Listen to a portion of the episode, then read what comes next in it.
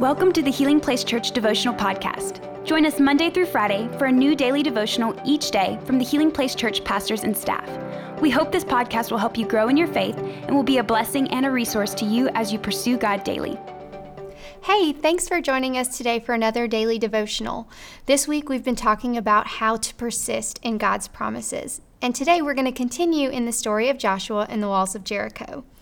Our main thought for today is to keep obeying even when you can't see anything happening. So let's look at the next part of the passage in Joshua. We're looking at chapter 6, verses 12 through 14. It says Joshua got up early the next morning, and the priests again carried the ark of the Lord. The seven priests with the ram's horns marched in front of the ark of the Lord, blowing their horns. Again, the armed men marched both in front of the priests with the horns and behind the ark of the Lord. All this time, the priests were blowing their horns. And on the second day, they marched around the town once and returned to camp. They followed this pattern for six days. We know from the verses earlier in this chapter that the Israelites were told to march around Jericho for six days once, I'm sorry, once for six days, and then seven times on the seventh day. God had promised them that they would he would bring down the city walls on the seventh day and deliver Jericho into their hands. My guess is that we can all relate on some level to how challenging days two through six were. Marching around a fortified city, not speaking while nothing was happening.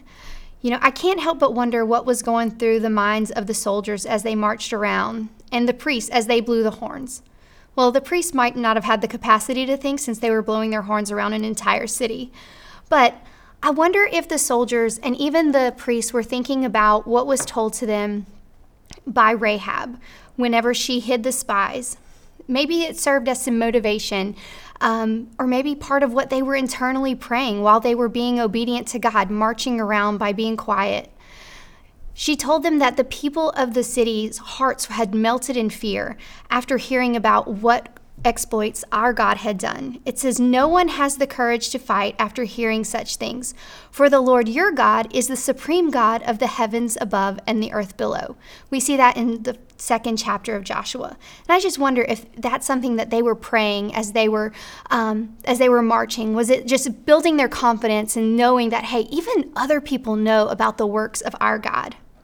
You know, so often as we are walking toward our promise, we find ourselves maybe walking in obedience, but nothing seems to be happening around us. Nothing is changing, or so it seems. Um, and it's during this time that the enemy really likes to try to come in and plant seeds of doubt or confusion. Um, but you know what? It's our assignment and our responsibility to hold on to the promise of God in these seasons. And we have to remain faithful and obedient even in the seasons where we don't see anything happening.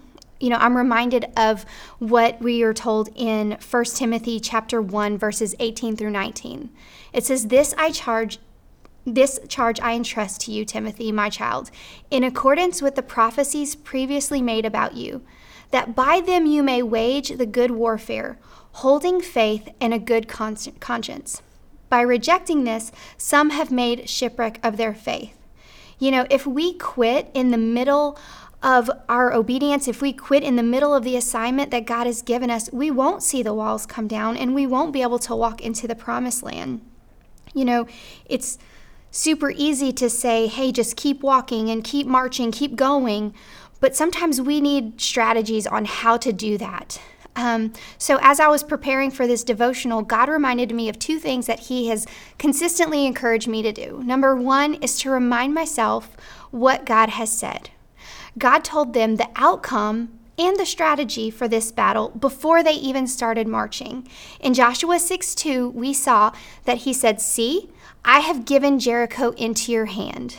He let them know up front, hey, I'm sending you into this season. I'm sending you into this battle but I'm giving you the victory. So he told them the outcome before he even sent them off. And God does the same for us. He gives us outcomes through his word, through prophecies, all kinds of ways that God speaks to us.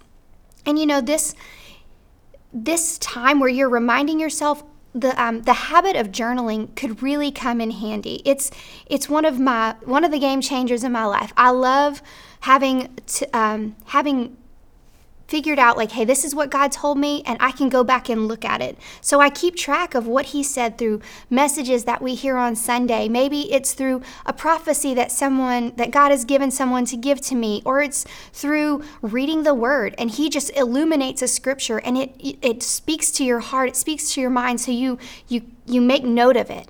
And then you can go back and remind yourself of what God has said. And just like we hear in 1 Timothy that, hey, we're supposed to wage warfare for the prophecies that God has given us, for the promises He has given us. So we go back and we pray over these words. We pray scriptures. We speak life and fulfillment over the words that God has given us. And you know, just because He said it will happen and it hasn't happened yet doesn't make it inaccurate.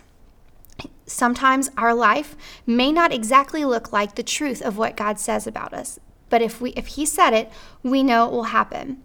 One of my favorite verses right now is Numbers 23:19. It says, "God is not a man that he should lie, or a son of man that he should change his mind.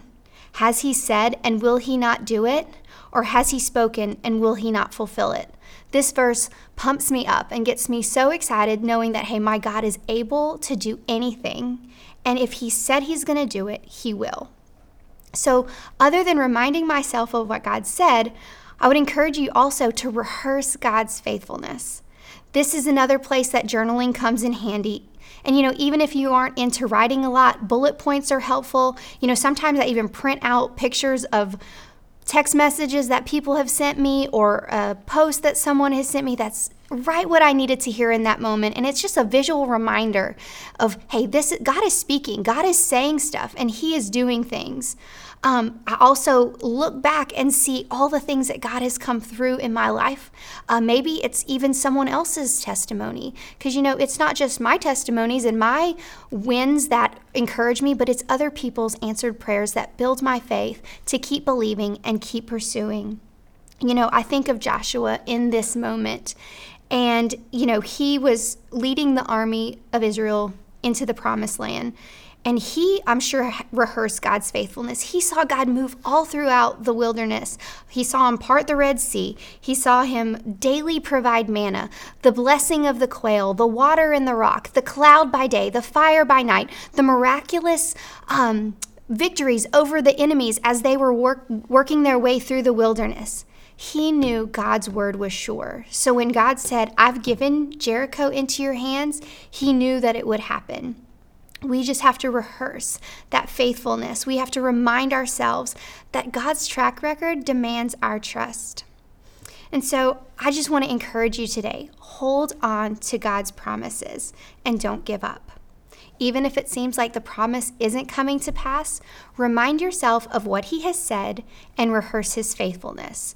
Your seventh day is coming and the walls are going to fall. You will walk into your promised land. You know, I hope that this has encouraged you today and maybe given you a different strategy on how you can keep persisting in His promise.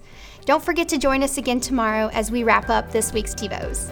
Thank you for listening. Take a moment to subscribe so you don't miss any of the daily devotionals and be sure to share with your friends. For more information about HPC, visit healingplacechurch.org.